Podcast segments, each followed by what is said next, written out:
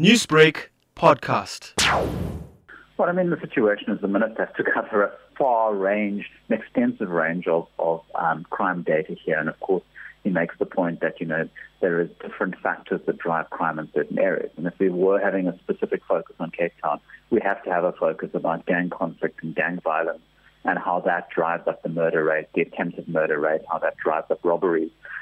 but the interesting thing in Cape Town, and that's what these recent crime stats are showing, and if we also look at the previous quarter crime stats, is actually we've seen some declines in violent crime, which is quite interesting because there's a you know a big conversation happening about Cape Town and the policing resources that are allocated to it. So it's been highly politicized.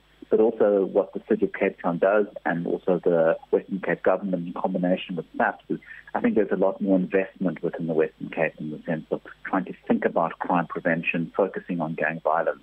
And these kind of, they're not major declines we're seeing in the Western Cape, but and, and certainly in the city of Cape Town. But I think they're important because there seems to have kind of, in a way, kind of, we might be turning a corner on those issues. Where in KwaZulu Natal, I mean, the big worry there is if you look at the, the crime rate, so, you know, the ratio per 100,000 people, which is quite a, a useful comparative way of looking at it. And KwaZulu Natal has kind of gone up you know, from uh, from 10.7% to 4.2%, which is a massive, that's over five years. That's a massive increase in the murder rate. And if we look at the most recent um, kind of incidences, there's a lot going on in the kind of INK area, so in Inanda, Ntuzuma, KwaMashu areas. That's where you're seeing a big increase in, in murders happening there. Mm. And of course, there's conversations about the murdering of, of, of councillors, political um, political councillors, you know, war councillors, and in these in many of these areas, the use of assassination against one's kind of business rivals or personal rivals. So uh, you know, I, I, I, think you know there needed to be a conversation actually about KwaZulu Natal yeah. because the minister's been there, but I think there is a lot going on there. Where in, in Cape Town, the, the gang violence is there, but it seems to have stabilized. But I think having these focused conversations would have been worthwhile.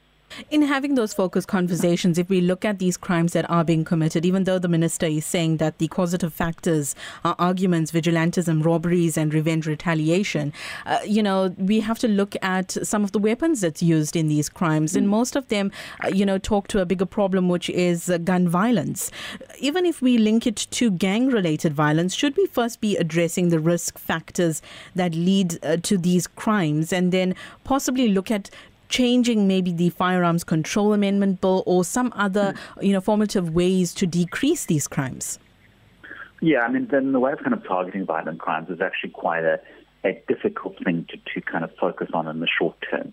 I mean, you can only do a few things. You can increase police visibility, you can increase police patrols, you can focus on wanted people, or you can deal with instruments on violence. And it's difficult to deal with sharp instruments, but in areas where firearms are key instrument used to perpetrate different forms of crime, there you can focus on it. And in the case of South Africa, you know, these kind of crimes that we're seeing here, large, particularly murder, um, attempted murder and robberies, a lot of those are committed with illegal firearms. But in terms of tackling illegal firearms, you can, you've got to do it through police operations, and the police have been very effective in doing that. Or you've got to look at ways, what is the problem? How are criminals getting their firearms?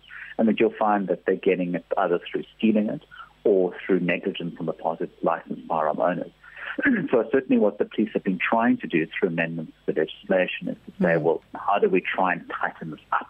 And of course, there's been met with a lot of resistance on that particular issue. But we do have a very serious illegal firearm problem, and there is a link to the legal trade. Newsbreak, Lotus FM, powered by SABC News.